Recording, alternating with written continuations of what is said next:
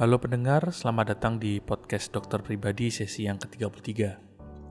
Di sesi kali ini kita akan berbincang mengenai hemodialisa atau yang lebih dikenal dengan terapi cuci darah.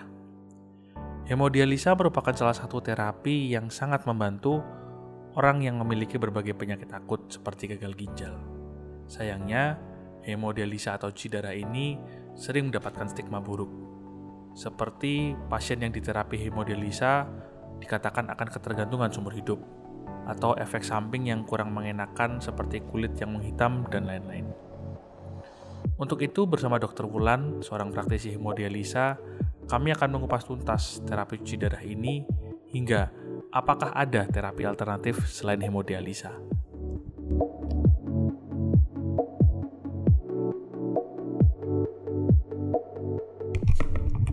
Halo, Dokter Wulan. Ya, halo. Selamat malam, Didi. Selamat malam. Bagaimana kabar ini? Uh, baik. Puji Tuhan baik. Puji Tuhan baik. Uh, uh, Terima kasih. Kamu sendiri? Puji Tuhan baik juga. Terima kasih loh sudah meluangkan waktunya buat ngobrol-ngobrol di podcast dokter pribadi ini. Oh iya, sama-sama. Sela-sela kesibukannya nih ya. Nah. Iya, mumpung libur hari ini. Ya, ya, ya. Jadi gini, Dokter Mulan jadi di ya. sesi kali ini podcast dokter pribadi itu pengen menjawab sebuah apa ya mitos kalau kita boleh sebut ya mm-hmm. sebuah mm-hmm. mitos yang mm, banyak berkembang di bukan banyak berkembang mungkin lebih banyak diketahui masyarakat jadi mitos-mitos seputar cuci darah mm-hmm. hemodialisis oh, gitu okay. nah sebenarnya kan mm-hmm. uh, kita tahu dokter Wulan ini kan berkecimpungnya di dunia itu tuh menangani pasien-pasien cuci darah gitu. Iya betul. Jadi udah lama ya dok emang emang menangani eh, pasien-pasien. Uh, saya berkecimpung sudah sekitar enam tahunan lah di hmm. di kebetulan memang khusus unit cuci darah gitu ya hemodialisa. Saya bekerja di salah satu rumah sakit swasta di Bandung dan kebetulan awalnya memang saya nggak tertarik di di bidang ini. Hmm. Cuma setelah saya jalanin uh, ternyata menarik juga gitu. Hmm. Jadi saya menikmati kerjaan di sini. Ya ya ya, nggak Dan pasien-pasien saya 100% memang pasien-pasien cuci darah. Oh, gitu. oke oke. Dan nggak kerasa udah enam tahun aja ya? Iya. nah, soal cuci darah nih dok, yang pertama kita pengen tahu tuh sebenarnya mm -hmm. uh, cuci darah ini kan kondisi yang bukan kondisi yang normal ya. Ada sebuah ya, sebuah betul. abnormality yang terjadi mm -mm. di tubuh kita. Nah, sebenarnya kapan sih seseorang itu harus uh, apa ya di melakukan hemodialisis, dicuci darahnya gitu? Oke, kapan seseorang harus dicuci darah ya? Sebelumnya saya ingin memberitahu apa sih itu cuci darah. Oh, iya. Mungkin banyak orang di luar sana yang masih belum tahu sebenarnya apa itu cuci darah gitu. Cuci darah adalah salah satu uh, terapi pengganti ginjal di hmm. saat ginjal kita fungsinya sudah tidak sebagaimana mestinya. Nah, kapan ginjal kita disebut sebagai tidak sebagaimana mestinya? Itu tolak ukur yang kita pakai adalah hasil laboratorium dan uh, eh, USG ginjal biasanya. Dan kita sebut sebagai uh, laju glomerulus rate atau IGFR kalau istilah kerennya. Nah, saat IGFR itu kurang dari 15, saat itulah pasien membutuhkan terapi pengganti fungsi da pengganti fungsi ginjal ya. Hmm. Cuman di sini saya ingin memberitahu kalau penyakit ginjal itu sebenarnya banyak macamnya di hmm. ada yang bersifat kronis, ada yang bersifat akut. Bersifat akut artinya di sini proses gangguan ginjal yang terjadi kurang dari waktu tiga bulan. Biasanya pada umumnya ini pasien-pasien yang memiliki penyakit dasar yang sudah ada di dalam tubuh pasien itu sendiri di Contohnya udah punya penyakit jantung atau pada kondisi uh, infeksi berat atau bisa juga pada keganasan yang biasa kita sebut cancer gitu. Jadi hmm. istilah gampangnya tadinya ginjalnya baik-baik saja, tetapi karena ada penyakit lain yang mengganggu, jadi dia tertular ikutan sakit gitu di. Hmm. Gitu. Jadi itu itu bisa terjadi kapan pun dan dengan faktor resiko apa pun. Jadi saat fungsi ginjal kita kurang dari 15% atau yang tadi laju glomerulus kurang dari 15%, itu baru kita membutuhkan terapi pengganti fungsi ginjal atau biasa kita sebut cuci darah. Cuman pada kondisi akut ada kedua kemungkinan. Kalau penyakit dasarnya bisa kita atasi atau bisa kita sembuhkan, nanti perlahan ginjalnya akan pulih dengan sendirinya. Jadi tidak membutuhkan cuci darah rutin yang seumur hidup gitu yang orang-orang biasa takutkan. Waduh kalau cuci darah sekali ini harus cuci darah seumur hmm, hidup gitu hmm, hmm, kan. Nah, Nah, oh. tetapi ada kemungkinan juga apabila penyakit dasarnya sudah terlambat atau tidak diatasi dengan baik dan baik dan tepat, nanti ginjalnya yang tadinya baik-baik saja nanti perlahan dia kalau nggak diobati akan memasuki fase yang disebut fase kronis itu. Jadi biasa kita sebut sebagai gagal ginjal kronis. Yang bersifat oh. kronis artinya gangguan pada ginjal dengan proses yang perlahan itu memakan waktu lebih dari tiga bulan dan stage uh, ginjal gagal ginjal kronis itu juga banyak ada stage 1 sampai stage 5 di hmm. saat stage 1 sampai stage 3 itu 90% tanpa ada gejala. Jadi kebanyakan pasien-pasien yang datang ke dokter itu dalam kondisi yang sudah terlambat karena mereka tidak mengetahui gejala-gejala awalnya memang tidak ada hmm. gitu dari stage 1 sampai stage 3. Jadi datang ke dokter udah dalam kondisi yang udah banyak keluhan, udah banyak keluhan mual, muntah atau mules atau kadang gatal-gatal itu setelah kita cek laboratorium dan USG ginjal biasanya sudah stage 3 atau stage 4 gitu. Hmm, nah, kalau uh, kalau sudah stage 5 atau biasa kita sebut sebagai end stage dan difonis oleh dokter end stage renal disease namanya ya ESRD. Nah, itu baru dilakukan terapi pengganti fungsi ginjal yang secara rutin dan seumur hidup gitu. Jadi kalau pertanyaannya kapan kita cuci darah sebenarnya saat kondisi akut pun istilah kerennya kita sebut sebagai AKI ya dia, hmm. akut akut kidney injury. Hmm. Dan gagal ginjal kronis itu dua-duanya bisa memungkinkan cuci darah. Tapi kalau cuci darah yang rutin dan seumur hidup itu hanya diperlukan untuk pasien yang sudah end stage renal disease atau udah gagal ginjal kronis yang stage 5, udah yang terminal gitu. Hmm, di. Jadi istilahnya gitu. kalau ngomong gitu, kapan itu menjawab bahwa ketika fungsi ginjal kita ini tidak bisa menyokong menyokong ya, tubuh betul. baru Iya betul. Baru kita itu yang harus dilakukan cuci darah. Nah, mm -mm. yang jadi pertanyaan menarik gini dok, uh, istilah cuci darah itu sendiri, karena di Indonesia-nya kan cuci darah kan. Kalau kalau kalau mm di di bahasa bahasa apa ya bahasa Inggrisnya atau bahasa saintifik itu kan hemodialisis. Nah, iya betul. Istilah cuci darah ini kan ter, terdengar apa ya? Terdengar uh, agak kalau saya jujur ngomong uh, agak seram ya. Agak serem gitu bener. Sebenarnya ketika cuci darah itu apa yang terjadi dok? Kita tuh diapain? Darah kita diapain sebenarnya? Oke, uh, banyak orang juga yang bertanya kepada saya.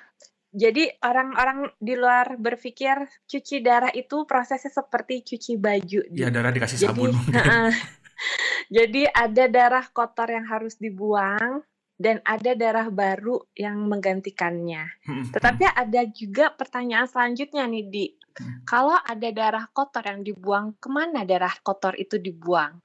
Ya. Atau yeah. kalau ada darah baru yang diganti, darah siapa yang menggantikannya gitu ya? Dan untuk darah baru itu. Nah, saya di sini ingin mengklarifikasi kalau pemikiran itu kurang tepat di. Jadi sebenarnya cuci darah itu adalah proses uh, pembantu untuk menggantikan fungsi ginjal dengan menggunakan mesin, mesin cuci darah, yang di dalam mesinnya itu ada suatu komponen yang namanya dialiser. Nah, hmm. dialiser ini ibaratnya ginjal buatan, ginjal buatan. Jadi dia menggantikan fungsi ginjal kita karena ginjal kita kan sedang tidak berfungsi dengan baik nih. Hmm. Jadi prosesnya darah dikeluarkan dari tubuh pasien, lalu keluar lewat selang, masuk ke dalam dialiser ini. Nah, di dialiser ini terjadi proses penyaringan sama seperti uh, proses yang terjadi dalam ginjal asli kita. Semua racun-racun atau sisa metabolisme di badan kita itu semuanya disaring, dibuangnya di situ, dibersihkannya di situ, istilah awamnya diperasnya juga di situ hmm, gitu ya. Hmm, hmm, Nanti setelah keluar dari dialiser, itu darah yang keluar dari dialiser itu sudah merupakan darah yang bersih. Gitu. Jadi dari yang bersih nanti kita balikan lagi ke tubuh pasien. Jadi dalam proses cuci darah itu tidak mengurangi sedikit pun volume tubuh, uh, darah yang dari tubuh pasien. Jadi kita memakai darah pasien itu sendiri dan kita mengembalikan darah pasien itu sendiri juga gitu. Jadi nggak membuang darah atau menggantikan dengan darah yang lain gitu di jadi hmm. uh, proses prinsipnya kalau yang dulu kita masa muda kalau orang IPA atau anak IPA pasti mengenal mengenal istilah difusi atau os osmosis. osmosis kan ya, ya. pernah dengar? Hmm. Nah, pernah dengar kan ya? Nah, itulah yang terjadi di dalam dialiser itu gitu. Jadi bukan darahnya yang dibuang tapi dialisernya yang kita buang. Saat dialiser udah udah berkali-kali dipakai itu kan disaring penyaringnya kadang kalau disaring berkali-kali kan kurang efektif ya. ya. Biasanya dialiser itu bagusnya single use. Jadi sekali pakai buang, tapi karena kondisi biaya di Indonesia kurang mencukupi, jadi biasanya kita pakai ulang. Bisa digunakan 4 sampai 5 kali. Hmm. Jadi dialiser itulah yang kita buang bukan darah pasien gitu hmm. Berarti karena kalau ibaratnya yang dikatakan dengan darah kotor itu kan darah yang masih punya banyak sekali zat-zat ya paling gampang. Ya betul. Yang yang Jadi harusnya kita buang lewat itu, lewat urin itu mm -hmm. kan. Iya, oh. betul. Di sedangkan kalau pada gagal ginjal, pasien-pasien gagal ginjal itu 99% nanti urinnya akan berkurang atau bahkan tidak ada. Karena memang ginjalnya kan nggak bisa mengeluarkan urin secara normal, nggak kayak kita gitu. Oh, oke. Okay. Oke oke oke. Nah, jadi bisa bisa kebayang ya, ya dia. Ya, ya, Dialiser itu bentuknya kayak tabung, kayak botol gitu, tapi komposisinya hampir sama seperti ginjal kita. Cuman tidak semua atau tidak 100% fungsi ginjal dapat digantikan dengan mesin cuci darah. Jadi hanya 70%. Sedangkan 30% uh, kita lakukan pakai terapi obat-obatan minum. Jadi semua pasien cuci darah itu pasti akan memiliki obat rutin yang setiap hari mereka harus minum seumur hidupnya. Gitu di. Oh gitu. Kalau kalaupun mm. tadi kan tadi dokter juga sempat singgung bahwa cuci ada case di mana tidak harus cuci darah seumur hidup gitu kan.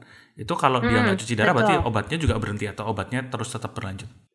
Ya, betul. Jadi pada kondisi yang akut tadi, yang akut kidney injury tadi, saat ginjal yang sudah mengalami pemulihan karena penyakit dasar yang sudah kita sembuhkan tadi, itu nanti perlahan-lahan ginjalnya akan melakukan fungsinya lagi gitu. Nah, saat fungsinya sudah membaik, kita cek eh, laboratorium EGFR-nya yang jadi patokan itu kembali meningkat, kembali normal itu tidak diperlukan cuci darah lagi gitu. Nanti akan pulih dengan sendirinya dan obat-obatannya juga otomatis akan berhenti dengan sendirinya gitu. Hmm, ya ya ya benar-benar sih. Waktu itu dokter hmm. Hari pernah bahas di episode yang awal banget ya kayaknya tuh soal asam urat tuh bahwa asam urat kalau dibiar-biarin kan yang bermasalah bisa ginjalnya tapi bisa juga disembuhkan kan sebenarnya kalau asam uratnya iya, sembuh. Gitu. Iya, Nah, kalau gitu sebenarnya ginjal ini kan eh sorry ginjal kalau cuci darah ini dialisis proses uh, hemodialisis ini kan membantu sebenarnya membantu membantu mm -hmm. kehidupannya pasien.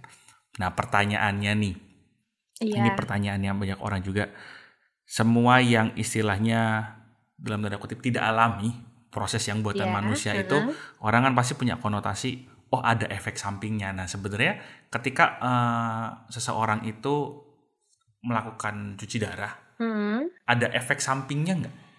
Atau efek sampingnya? Efek, sam efek samping dari terapi, dari terapi uh, cuci darah, darah itu ya. Hmm. Uh, sebenarnya memang semua tindakan memang ada efek sampingnya. Di, tidak hanya cuci darah di sini, semua tindakan misalkan operasi ataupun uh, rawat inap, infus atau segala macam tindakan operasi atau apa pun lah ya tindakan hmm. medis itu pasti memiliki efek samping. Hmm tidak terkecuali dengan cuci darah pun. Hmm. Jadi orang-orang pada pasien yang harus cuci darah pada awal-awal itu kondisi tubuh akan beradaptasi dengan mesin cuci darah dan dialiser yang ginjal buatannya itu. Hmm. Efek sampingnya bisa berupa pusing atau mual atau menggigil atau demam, tapi itu nanti bisa kita atasin berjalannya waktu. Nanti kondisi badan akan mentoleransi dengan sendirinya gitu. Oh, ini akan terbiasa seperti kondisi saat cuci darah gitu. Nanti akan mentoleransi sendiri di hmm, hmm. kondisi badannya.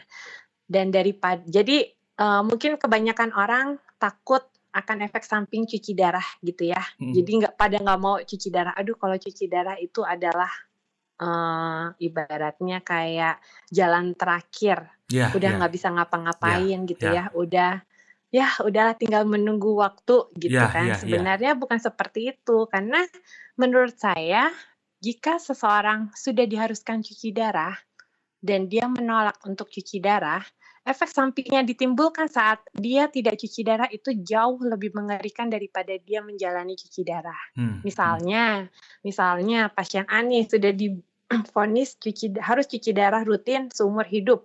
Hmm. Terus dia nggak mau dengan alasannya, enggak dok, takutnya nanti kalau cuci darah bisa efek sampingnya bisa membuat saya meninggal. Nah, saat dia nggak mau cuci darah, itu kondisi dia akan semakin memburuk. Karena bayangkan saja di uh, racun-racun atau sisa-sisa metabolisme yang harusnya dikeluarkan di badan itu tertimbun di dalam tubuh kita. Ibaratnya kayak sampah, sampah yang nggak dibuang, akibatnya apa? Akan menimbulkan bau atau akan menimbulkan penyakit di daerah sekitarnya.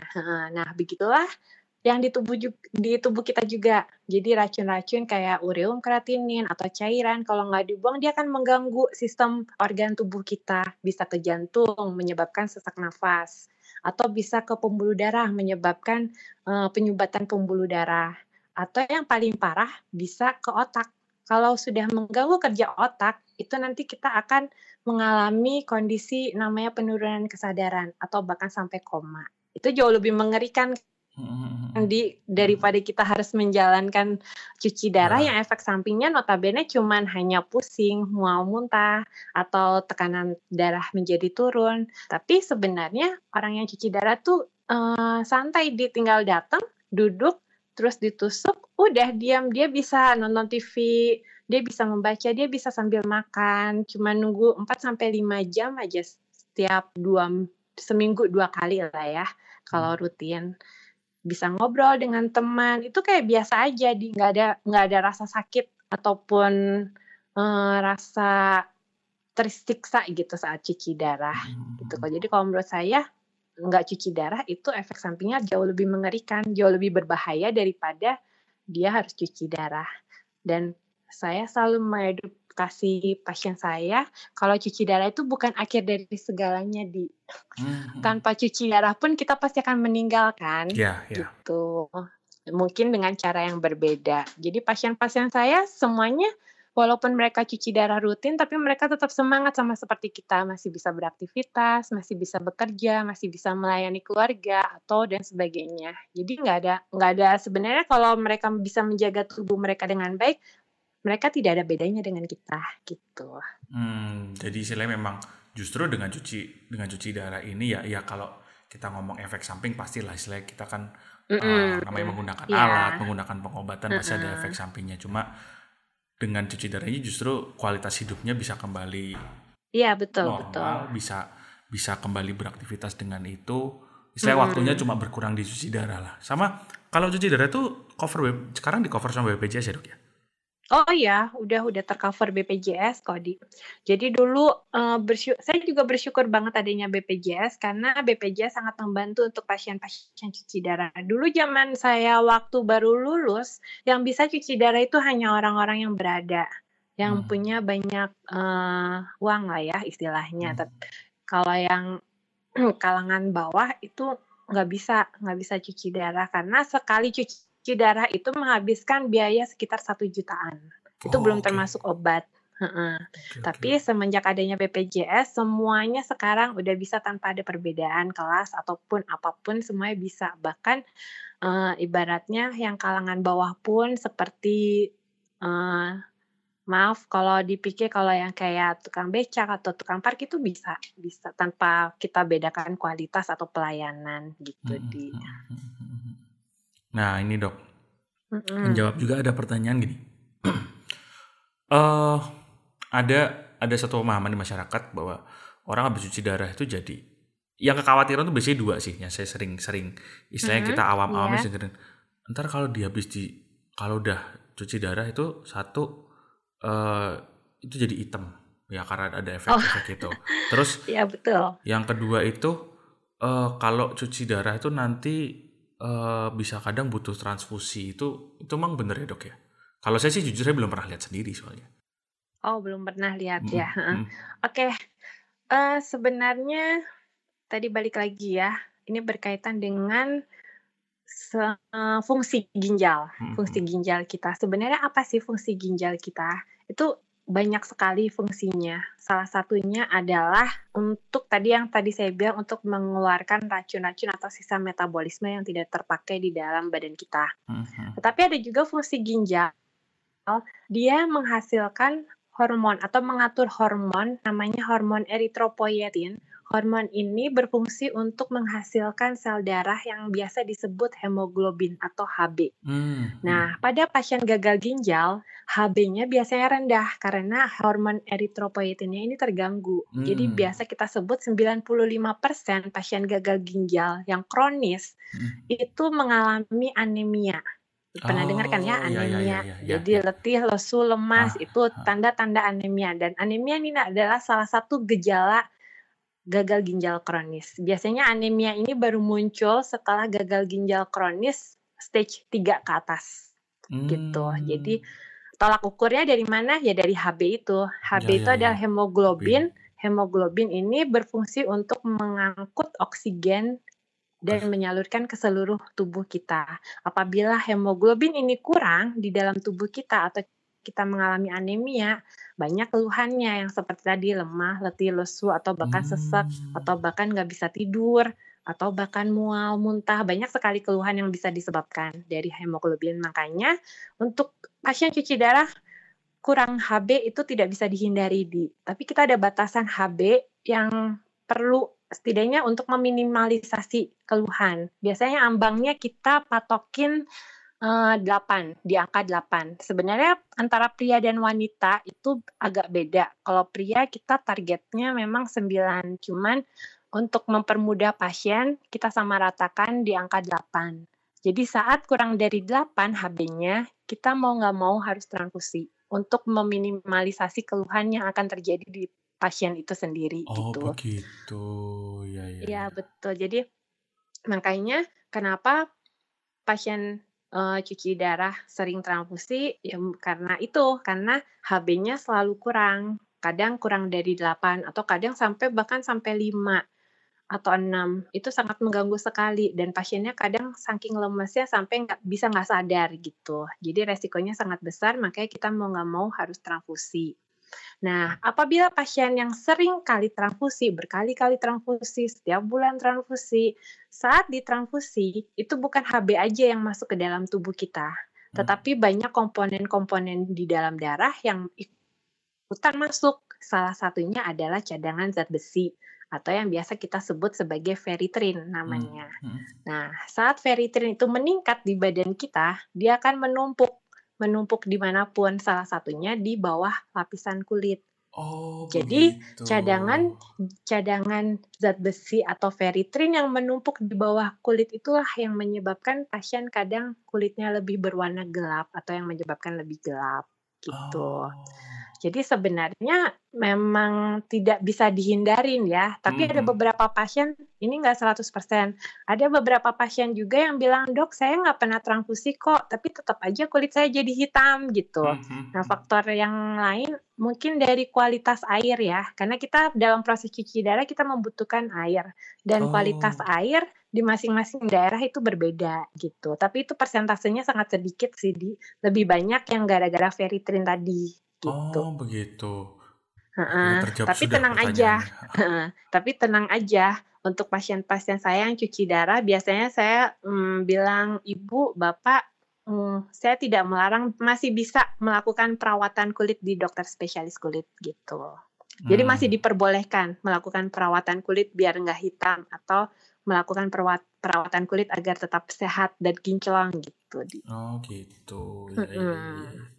Nah, kita kan udah tahu dari tadi dokter sudah cerita banget bahwa sebenarnya gini informasi yang dokter berikan dari tadi itu mood apa ya kalau saya boleh ngomong sih mematahkan banyak sekali ketakutan kita yang awam gitu loh bahwa sebenarnya ya memang apa ya karena karena ada gini memang kenyataannya ada case juga ada case juga orang-orang -huh. yang dia itu sama dokter sudah dikatakan Pak Bu tolong cuci uh, Anda to, uh, silahkan apa namanya dicuci darahnya saja gitu kan untuk untuk memperbaiki uh -huh. tapi mereka punya ketakutan ketakutan itu gitu loh ketakutan ntar ya itu terutama ketakutan sekali cuci darah pasti selamanya ya tapi iya. tadi daripada nggak cuci darah malah hidupnya malah nggak karu-karuan kan Iya, gitu. tapi ada juga loh di pasien saya yang secara medis memang sudah difonis cuci darah, yang uh, tidak mungkin lagi untuk sembuh, hmm? tapi ada beberapa yang terjadi mukjizat itu. Hmm? Ter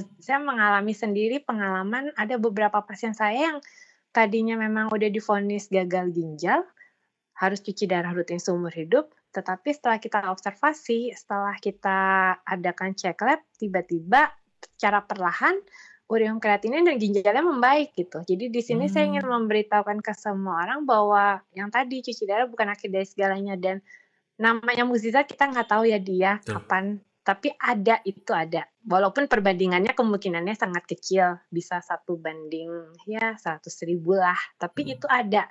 Dari enam tahun saya bekerja sekitar 4 sampai lima orang.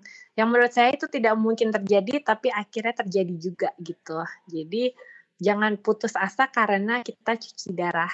Sebenarnya penyakit cuci darah, penyakit gagal ginjal atau end stage seperti itu sama beratnya seperti pejuang sama seperti penyakit kanker atau keganasan. Hmm. Nah, di luar sana juga banyak kita temui kan pejuang-pejuang kanker yang berhasil hmm. mengatasi hmm. penyakitnya kan. Hmm. Nah, di sini saya mau beritahukan kenapa kita nggak bisa menjadi pejuang-pejuang gagal ginjal gitu. Saya selalu memberitahukan, memberi semangat kepada pasien-pasien saya kalau cuci darah memang bukan akhir dari segalanya gitu. Justru dengan cuci darah kita dikasih cobaan cuci darah, malah derajat kita akan dinaikkan kan daripada yang lain. Ya gitu benar. Di, Bagaimana uh -uh. walaupun cuci walaupun punya masalah dengan ginjal, dengan cuci darah itu berarti masih semangat untuk terus apa ya terus iya, terus betul. melayani terus berkarya kan selain gitu ya dok ya? iya uh-uh.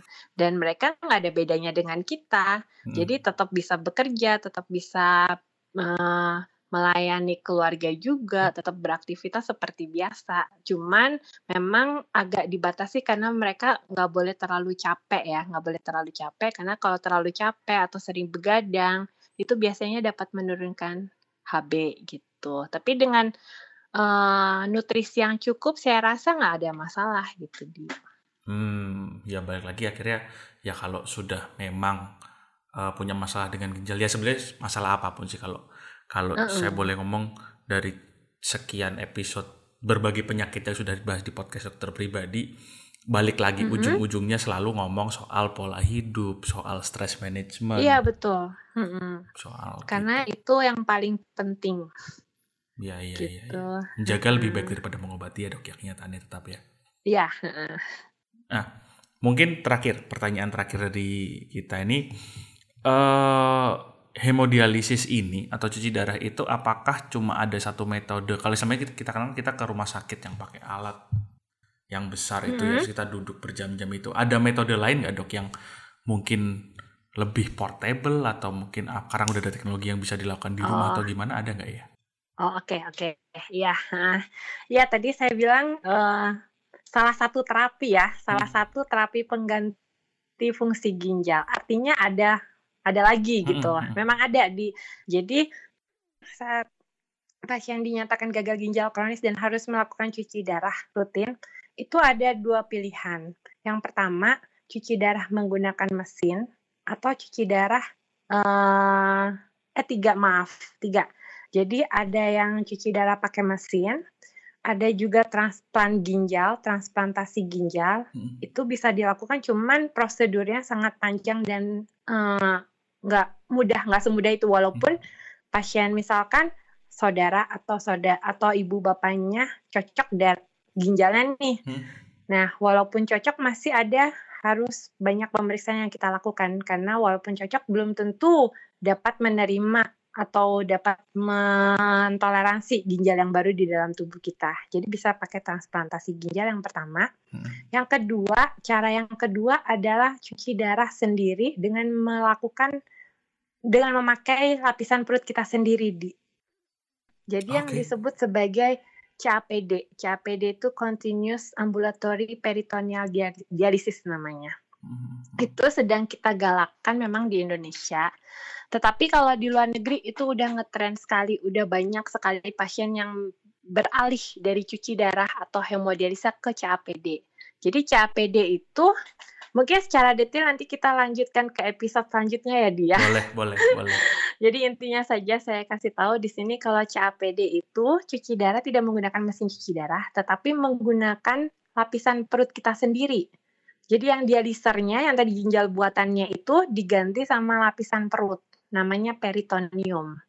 Itu oh. dilakukan oleh pasien sendiri, bukan dilakukan oleh dokter ataupun perawat ataupun tenaga medis lainnya. Jadi yang melakukannya adalah pasiennya sendiri.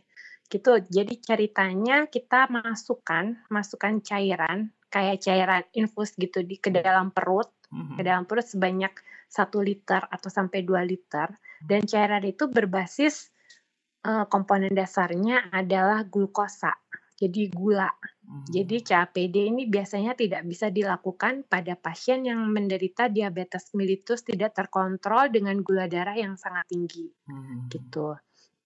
Lalu di perut kita dipasangin selang. Hmm. Dipasangin selang jadi kayak keran bisa memasukkan cairan dan bisa mengeluarkan cairan. Jadi saat cairan masuk, kita tunggu sampai 4 sampai 5 jam di perut kita. Hmm. Jadi 4 sampai 5 jam itu terjadi proses difusi, infus, uh, osmosis yang tadi saya bilang, penyaringan semuanya disaring oh. di situ. Oh. Nanti 4 jam kemudian cairannya dikeluarkan gitu di oh, cairannya dikeluarkan okay. dibuang itu baru ada yang namanya cairan pembuangan cairan pembuangan itu bentuknya sama kayak urin kita sama persis warnanya kayak urin kita jadi kita kayaknya pipis lewat perut gitu istilah oh, kerennya gitu. ya, ya. jadi saat itu dilakukan 4 sampai lima kali sehari jadi nanti pasien diajarin di training di training sampai bisa mengganti dan memasukkan cairan sendiri. Jadi kayak diinfus gitu di hmm. diinfus dimasukkan cairan nanti 4 jam sampai 5 jam kemudian cairannya dibuang lalu diganti dengan cairan yang baru. Dan itu lebih menguntungkan daripada hemodialisis. Lebih banyak keuntungannya di sebenarnya. Cuman kendalanya masyarakat Indonesia masih belum terlalu dipublikasikan atau belum terlalu disosialisasikan. Jadi hmm. banyak yang masih nggak ngerti, masih nggak tahu bagaimana hmm. caranya. Ini masih dalam proses. Kalau di Thailand sudah diwajibkan itu. Jadi setiap pasien yang sudah difonis diharuskan CAPD dulu. Kalau tidak memungkinkan CAPD, baru dialihkan ke hemodialisa. Oh begitu. Hmm. Ya, ya, ya, ya. Karena mindset masyarakat kita juga berbeda ya dengan masyarakat di luar di luar hmm. negeri. Hmm. Kalau di luar negeri mindsetnya badan saya adalah tanggung jawab saya gitu. Jadi apa pun yang terjadi di badan saya, saya yang harus melakukan atau hmm. yang hmm. harus menjaganya dengan baik. Sedangkan hmm. kalau pada masyarakat kita, mereka lebih kurang pede gitu ya, karena hmm. kurangnya pengetahuan mereka jadi lebih kurang pede. Jadi semuanya menyerahkan ke dokter atau perawat gitu hmm. di Ya, ya, nah, ya, nanti ya. dalam proses sebenarnya kalau secara medis itu lebih menguntungkan CAPD karena CAPD lebih banyak uh, apa ya, lebih banyak keuntungannya dan lebih aman untuk pasiennya hmm. daripada hmm. hemodialisa. Salah satunya adalah menjaga fungsi ginjal tadi. Kalau hemodialisa, kita lakukan hemodialisa yang tadinya fungsinya 15 nih, hmm. 15. Nanti bertahun-tahun kemudian bisa jadi lebih turun jadi hmm. bertahap akan turun, bisa jadi 14 atau bisa jadi 13 atau hmm. bahkan mungkin bisa menjadi 10. Hmm. Tapi kalau kita lakukan CAPD sampai bertahun-tahun tetap di 15 gitu. Hmm, gitu. Ya mungkin next episode lah kita bahas okay, khususnya kita sosialisasi soal CAPD. Iya gitu. betul. Kalau cuci cuci darah dengan menggunakan mesin di rumah itu juga bisa dilakukan, tapi kendalanya itu mesin cuci darah harganya sangat mahal dan nggak semua orang bisa, bisa. melakukan sendiri gitu. Ya. Uh -uh. gitu. Jadi kebanyakan sekarang di Indonesia mah nggak ada nggak ada yang cuci rumah cuci darah di rumah kecuali pakai yang CAPD tadi. Tapi sudah ada memang, sebenarnya sudah ada di Indonesia, cuma memang belum belum belum apa ya uh, meluas belum lah. membooming, membooming belum ya? membooming. Uh, uh, Tapi sudah ada, udah ada ratusan, bahkan udah hampir seribu lah, udah hampir seribu pasien CAPD di Indonesia, di seluruh Indonesia ya, gitu. Oh ya, dan satu lagi, banyak masyarakat yang berpikir kalau cuci darah itu adalah genetik atau turunan. Oh iya, Ya kan? Ada kan ya, hmm, hmm. dia pertanyaan mungkin uh, di luar sana juga banyak yang bertanya, "Dok, apakah cuci darah itu merupakan genetik atau turunan?" Jadi kalau ayah atau ibu kita mengalami cuci darah, apakah nanti ke depannya kita harus cuci darah juga gitu ya hmm. sebenarnya. Nah, itu juga pemikirannya kurang tepat. Sebenarnya ada persentase genetik uh, misalkan memang dari gennya ginjal kita menurun dari orang tua. Hmm. Tetapi persentase penyebab penyebab utama gagal ginjal kronis itu bukan genetik, tetapi diabetes mellitus dan hipertensi yang tidak terkontrol. Jadi saya ingin menghimbau ke masyarakat kalau penyebab utama sebenarnya yang perlu ditakuti justru adalah penyakit diabetesnya atau hipertensinya yang hmm. faktor resikonya lebih besar yeah, yeah. untuk menimbulkan gagal ginjal kronis. Jadi untuk kalangan atau generasi muda seperti kita, saya sarankan uh, di usia 35 tahun itu harus melakukan cek uh, medical check up secara rutin. Minimal tiga bulan sekali agar kita lebih cepat aware-nya, lebih mendeteksi awal. Karena yang tadi kita bilang ya kita sepakat bahwa semakin cepat penanganannya akan semakin baik hasilnya gitu. Jadi banyak soalnya banyak mm, masyarakat yang kontrol ke dokter atau cek lab setelah ada keluhan. Dan itu menurut saya sudah terlambat karena biasanya ketahuannya udah stage 3 atau stage 4 itu lebih susah mengobatinya daripada kita tahu dari awal gitu di. Ya, Jadi ya, yang ya. perlu dihindari adalah kalau misalkan memang ingin terhindar dari gagal ginjal kronis supaya tidak cuci darah, kita sebisa mungkin harus menghindari penyakit diabetes dan hipertensi atau darah tinggi yang tidak terkontrol. Kalau memang kita sudah difonis, udah difonis nih, udah oh ini udah diabetes nih atau udah hipertensi, sebisa mungkin kita harus mengontrolnya sebaik mungkin hmm. agar tidak terjadi atau tidak merusak ginjal. Hmm. Itu yang justru diabetes mellitus dan hipertensi yang biasanya diturunkan. Yeah. Dan diabetes mellitus atau dia uh, atau hipertensi itu adalah penyakit yang tidak bisa disembuhkan, tetapi bisa dikontrol selama kita bisa mengontrol lewat yang tadi pola hidup yang baik, lalu asupan nutrisi yang baik dan olahraga yang teratur itu masih bisa dihindarin gitu di. Kalau mungkin pendengar yang mau tahu soal hipertensi kita pernah bahas di agak awal sih di sesi ketujuh kita -hmm. tuh kita ngobrol soal hipertensi kan silent killer itu. Ya mungkin lebih oh, jelasnya iya. bisa iya. buat para pendengar bisa lihat episode kita yang itu. Iya boleh. Oke, terima kasih Dokter ya. Wulan sekali lagi buat waktunya, buat sharingnya ya, yang sama -sama. luar luar biasa ini. Ya semoga pendengar kita tambah. Semoga bermanfaat ya Betul. untuk semuanya. Betul, tadi tahu lah mungkin kalau nggak sendiri buat buat saudaranya temannya atau siapa pun yang butuhkan informasi ini gitu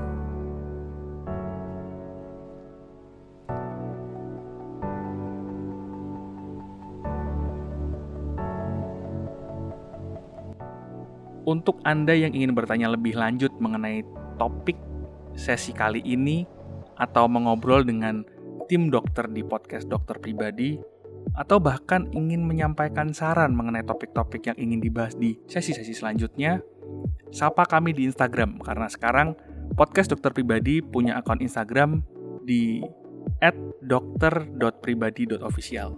Sekali lagi akun Instagram kami ada di @dokter.pribadi.official.